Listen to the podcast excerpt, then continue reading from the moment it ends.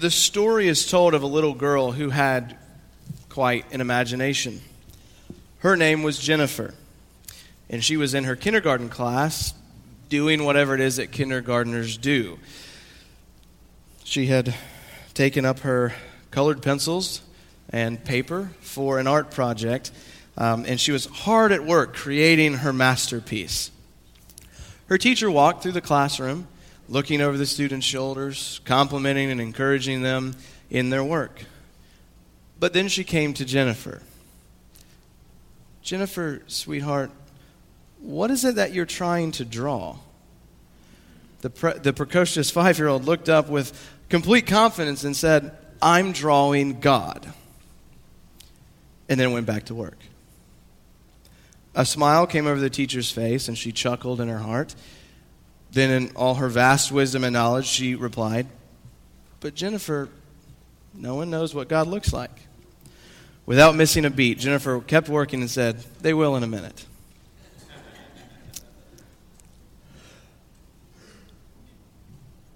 John 1, verse 18, is actually not the text that we're really talking about this morning, but it's where we'll begin. So we'll play a game. If uh, It's a little bit of a lengthy introduction, and so by the time we get to where I'll tell you what verse it is, if you can guess what it is, you get a high five. So, would someone read John 1 and verse 18?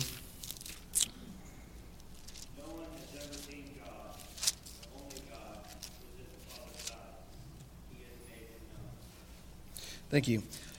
So this verse says, as do many other passages, that no one has ever seen God. Exodus 33:20 tells us that this would mean instant death. As sinful human beings, we are not fit or capable to behold God with our eyes. But God has done something. He has graciously chosen to reveal himself in the person of Jesus Christ. In a, in a very special way. If you go back up to verse 14 of that chapter, it says that the Word became flesh and dwelt among us. And if we reread John 1 18, it says, No one's ever seen God. That's true, but the only God who is at the Father's side, he has made him known. Or you could technically say he has exegeted him, he has explained him. Jesus, the eternally divine second person of the Trinity, humbled himself and took on flesh. He was incarnate by the Virgin Mary and born fully God and fully man. Jesus was and is divinity wrapped in humanity, and as such, he could be seen by men. Paul says this in Philippians 2 8, that he took on the likeness of human flesh. Jesus says in John 14 to Philip, what does he, what does he say to Philip? Philip says, Show us the Father. And Jesus says, What? If you've seen me, you have seen the Father. Now, does that mean that because they saw Jesus' physical body, that they saw God? No, God doesn't have a body. But if you, in seeing Jesus, his acts, his deeds, his love, his life, they've seen and have had revealed to them God. But have you ever imagined, tried to imagine what Jesus looked like? We've probably all done it at some point, especially when you see the various paintings uh, that, that have been produced over the years of Jesus. The thing that I find maybe not odd, but people, when they imagine what Jesus looked like, often imagine him looking a whole lot like they do. Some people have imagined Jesus as though he was a white man, others as though he was a black man. Uh, I heard one guy say he even saw a Japanese cartoon where Jesus was obviously from Japan. And the list could go on and on of the, the various ethnicities that Jesus has been painted with. Uh, one author puts it this way I remember growing up in church looking at a picture of a very Caucasian looking Jesus with long brown hair and blue eyes praying in the Garden of Gethsemane. But the fact is, Jesus was not black or white or Asian looking. He was a Jew from the Middle East. And so, what did he look like? Well, his skin most likely would have been an olive color, perhaps a tanned look. It's, pro- it's highly probable that he would have had a strong build and natural, rugged looking appearance as a man who worked as a carpenter's son uh, for the majority of his life. His hair was most likely short. His face was covered with a beard. All of this would have been the common appearance of the majority of Jewish men overall. It's quite clear to say that Jesus was an average looking fellow. But what does it matter? What Jesus looked like? In a very real sense, it doesn't really matter at all precisely what his appearance was. Whether he had long hair, short hair, or blue eyes, or blonde. It, you know, we want to be historic, historically accurate, but it doesn't really matter in the big picture. What matters is that Jesus was both a man and God. His role as being our substitutionary sacrifice on the cross depends on that fact that he was fully God and fully man. And this is the constant refrain of the New Testament. We saw that in Hebrews 2 6, uh, 2 6 through 8, um, that I referenced earlier, that he was in the form of God, but did not count the quality of God a thing to be exploited or abused, but he made himself nothing, taking on the form of a servant. Would somebody read uh, Hebrews 1 1 through 3?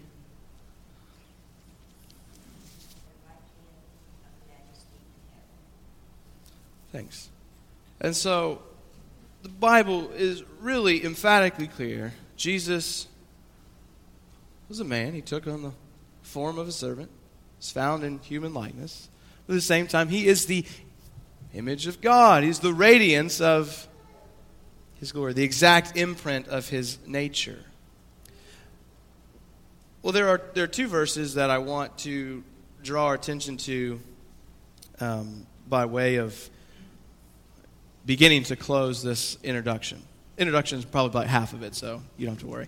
Um, would somebody read Isaiah 6, 1 through, I have to remember where the verse ended. Isaiah 6, 1 through 13. No. Through 10. 1 through 10. 1 through 10, sorry, 6, 1 through 10.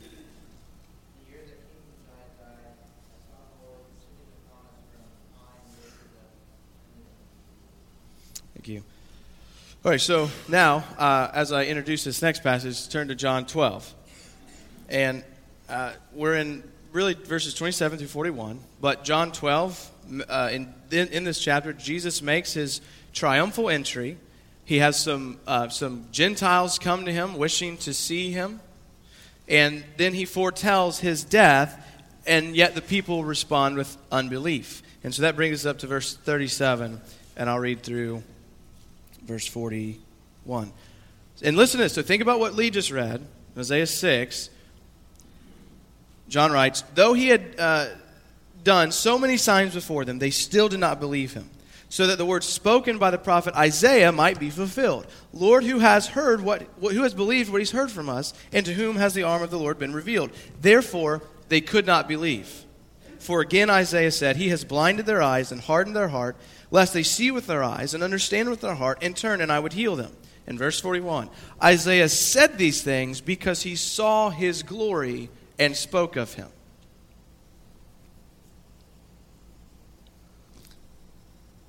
Isaiah said these things because he saw whose glory?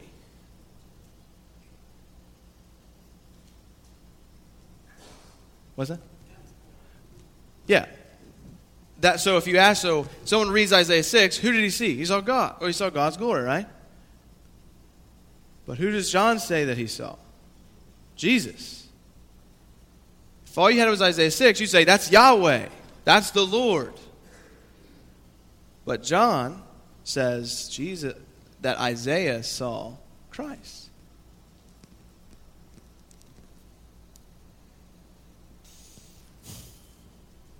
So the Bible is crystal clear and emphatic that Jesus is the Lord. Jesus and the Father are one. Yet he does become man. Now, there are many false teachers out there, though, that horribly misconstrue the reality that Jesus is both God and man. Since about as early in church history as you can imagine, there have been various heresies cropping up that misunderstand the relationship between the divinity of Christ and his humanity.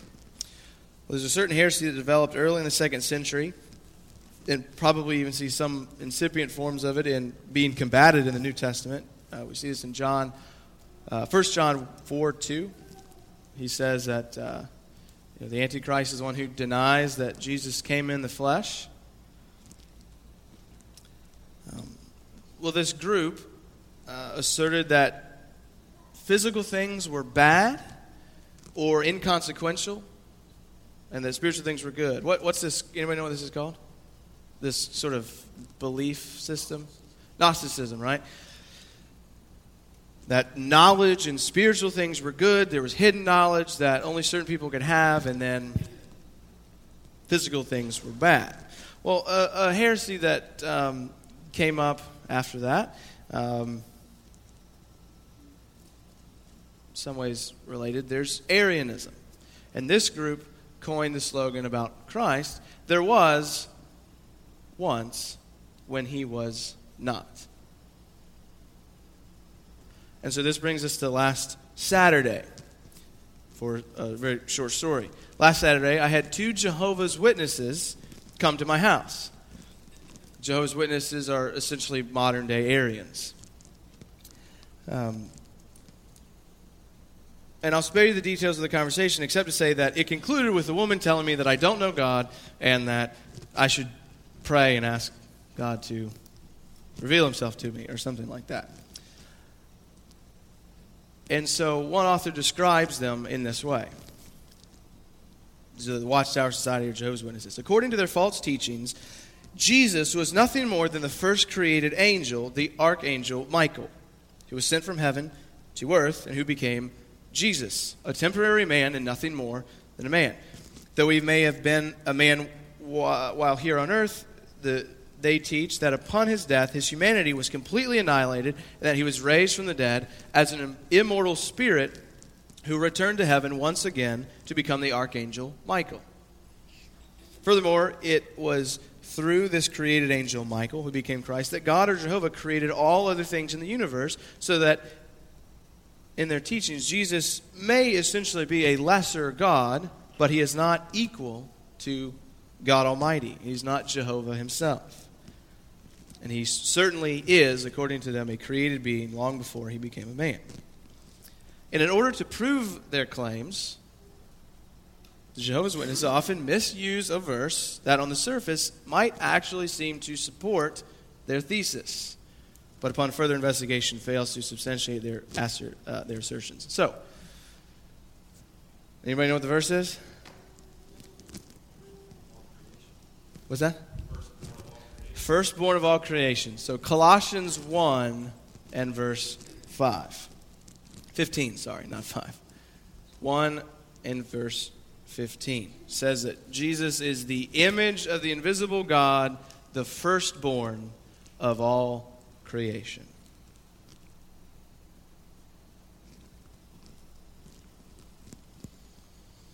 So what what is Uh, maybe if you if you've had interactions with Jehovah's Witnesses or how, how is this verse being used? What do they mean? Well, how do they take this language? What's the relevance to our discussion this morning? What do they do with verse 15 of chapter 1?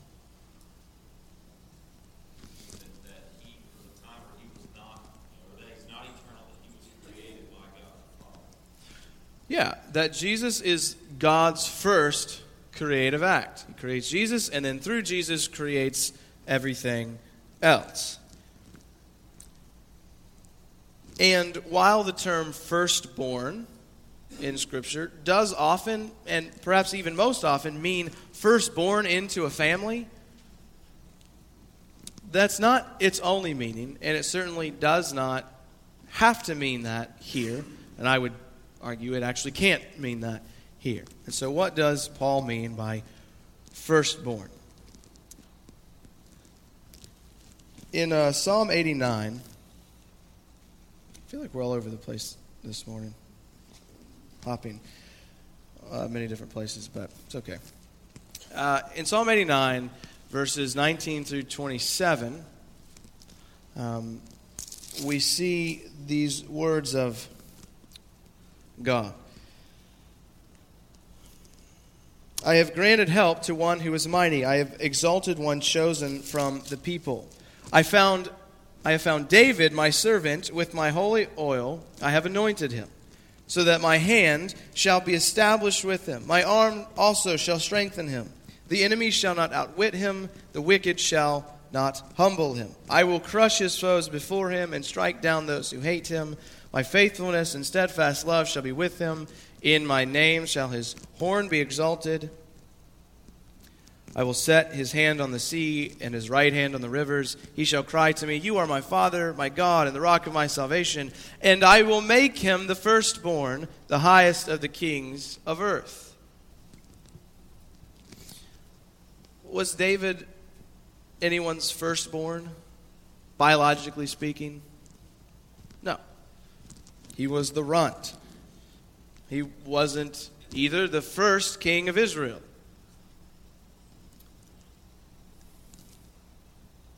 The idea, this idea of firstborn, conveys what, though? Rank, position, or prominence given. Such was also true for the nation of Israel. Israel was obviously not the first um, nation ever to be born on earth. Generations lived before the Lord established his nation, beginning with Abraham, and then finally, as a nation, they were in Egypt. Um, but nevertheless, the Lord told Moses to tell Pharaoh, king of Egypt, that Israel is my firstborn son. Exodus 4:22. So, in other words, Israel held the place of, or they held pride of place as the people whom God had chosen to receive prominence and the inheritance of the promised land. And thus they were heirs. Can anyone think of uh, maybe one more Old Testament story um, where the idea of firstborn and this idea of rank and prominence comes into play, maybe where a firstborn is not treated like a firstborn? Jacob and Esau, right? Esau is the firstborn, but he, the, the blessing, the portion, you know, the double portion, the inheritance goes to Jacob.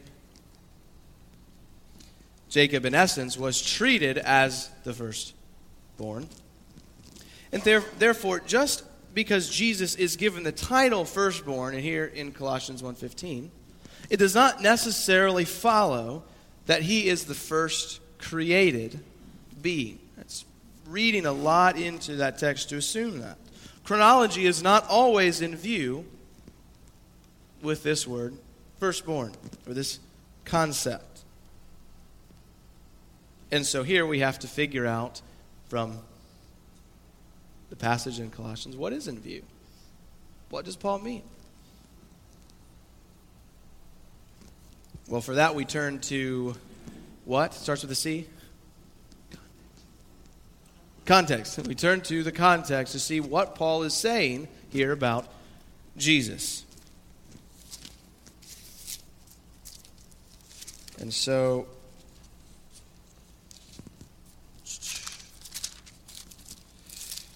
Paul says that Jesus is the image of the invisible God, the firstborn of all creation, for by him all things were created in heaven and on earth, visible and invisible, whether thrones or dominions or rulers or authorities. All things were created through him and for him. And he is before all things, and in him all things hold together. Paul begins this passage. He says that Jesus is the image of God. He's not made in the image of God. He could have said that, but he didn't. He said he is the image of God. He is the exact imprint of his nature. We read this earlier in Hebrews 1. And we just read in verses 16 and 17 that all things were created by him in heaven, on earth, visible and invisible, the thrones and dominions, rulers and authorities.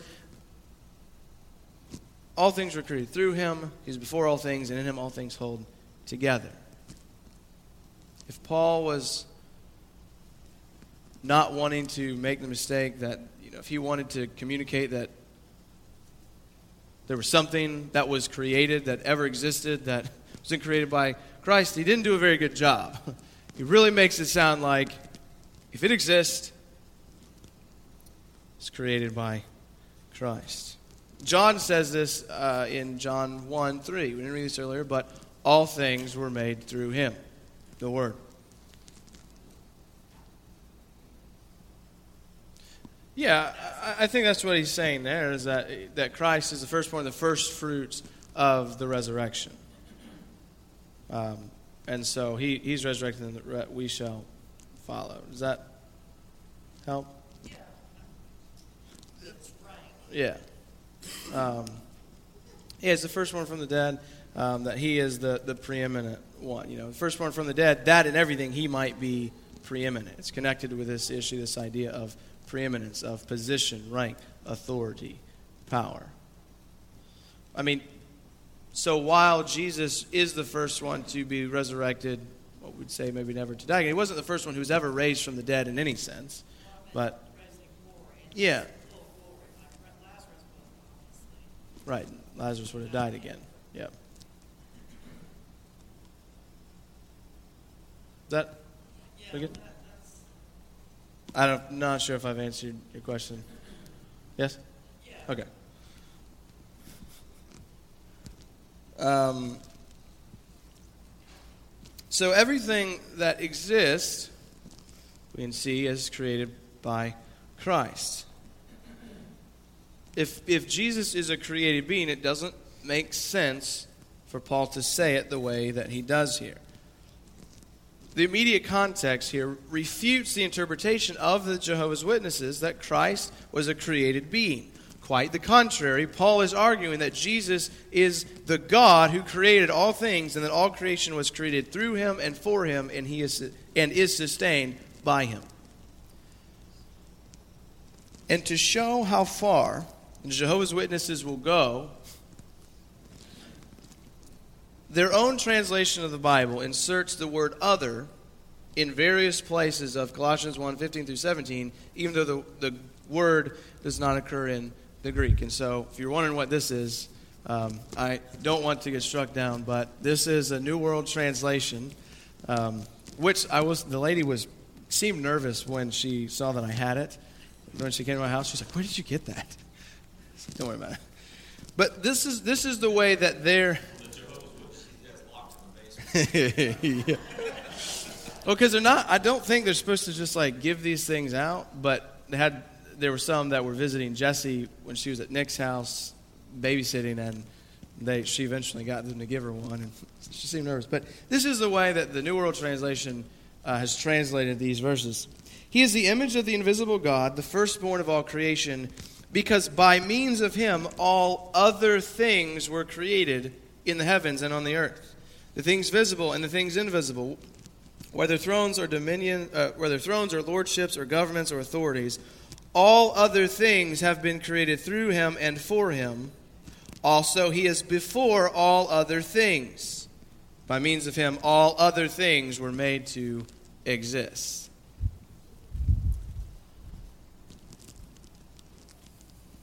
And so the, this translation has added the word other into the text to support their notion that Jesus is the first created being. And it's for no other reason other than their presupposition that Jesus is a created being.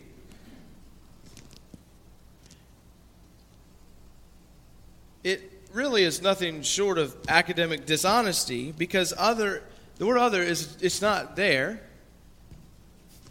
nor does the context in any way demand that it should be there. And so we saw what John said in 1 John 3 that through Christ all things were created. Yeah. So, Jesus is a create, you know, so it comes up at the door in the house. Jesus created being. being. How do you respond? Um, I think uh, the, tr- the let's see, 30, 45 seconds. A minute, I'll cap it at a minute. Uh, it's the, the, the, the difficulty with, I think, Jehovah's Witnesses more so than many other groups, is that because they've got their own translation, it's very easy for them to say, uh, well, this is what the Bible says. And unless, and most of the people coming to your door, they surely don't know Greek or Hebrew enough to have the conversation, and most of us don't either. And so that's really tricky because then you, you could go to John 1. In the beginning was the Word, the Word was with God, and the Word was God. Word became flesh. And like, no, no, no. The Word was, what's it say? A God. Um, there are some passages I know in Revelation um, that uh, are, unfortunately for them, still in their translation of the Bible where Jesus is identified as the Alpha and the Omega, as well as Yahweh being identified as the Alpha and the Omega. I think that the, uh, the Isaiah 6 and John 12 connection is a useful one to make in my mind because um, John very clearly says that he's, he, he didn't he should have been more clear. What do you mean uh, he saw his glory? That was it because in Isaiah 6 that's God's glory. Or in uh, like uh, what I'm preaching on this morning, Isaiah 45, 23. God says, By myself I have sworn. A word has gone out from my mouth in righteousness that shall not return. Yeah, shall not return. To me, every knee will bow and every tongue will swear. And then Paul picks that up in Philippians chapter 2. And he says that God has granted Christ, a name that is above every name, so that at the name of Jesus, every tongue will confess, and every knee will bow, and every tongue will confess. And so Paul is committing blasphemy here if Jesus is not God. Because God says, My glory I will not share with anyone else. But here he's clearly sharing G- glory with Jesus. And I think thinking through that and the issue of is if Jesus is a created being, there is a the, the creature creator different distinction is very important. Um, you know, God's not on any sort of the same level with any created being. Does that help a little bit? Jeff might have something though. I mean, along those lines, I'll be honest with you, I steer away from that argument. Mm-hmm. You know, so. Yeah, I, think that's great, Jeff. I mean, real, you know, because they really do. They come, at least they they're expected to come sort of you know, loaded for bear with some of those kind of big questions that we all like, oh, you know, you, Jesus, you know, the word was a God. Well, most of us shouldn't touch that conversation with 10 foot pole because we can't, uh, you know, there's not going to be much useful dialogue between the two parties on how the Greek should be translated. Um, the issue, like Jeff said, like law and gospel, like that's that's where probably the most useful thing with you dealing with most kind of groups like that. God didn't give us all of these various points of doctrine, and everything to beat people over the head with, whether it's you know cults or even other people that we would consider Christians that we disagree with. When we have these conver- like, what's going to make someone see? Like, can someone who is a Jehovah's Witness, without first abandoning every her- heretical point of the Watchtower Society mess, can they become a Christian? I, I think so they're going to quickly abandon those things later.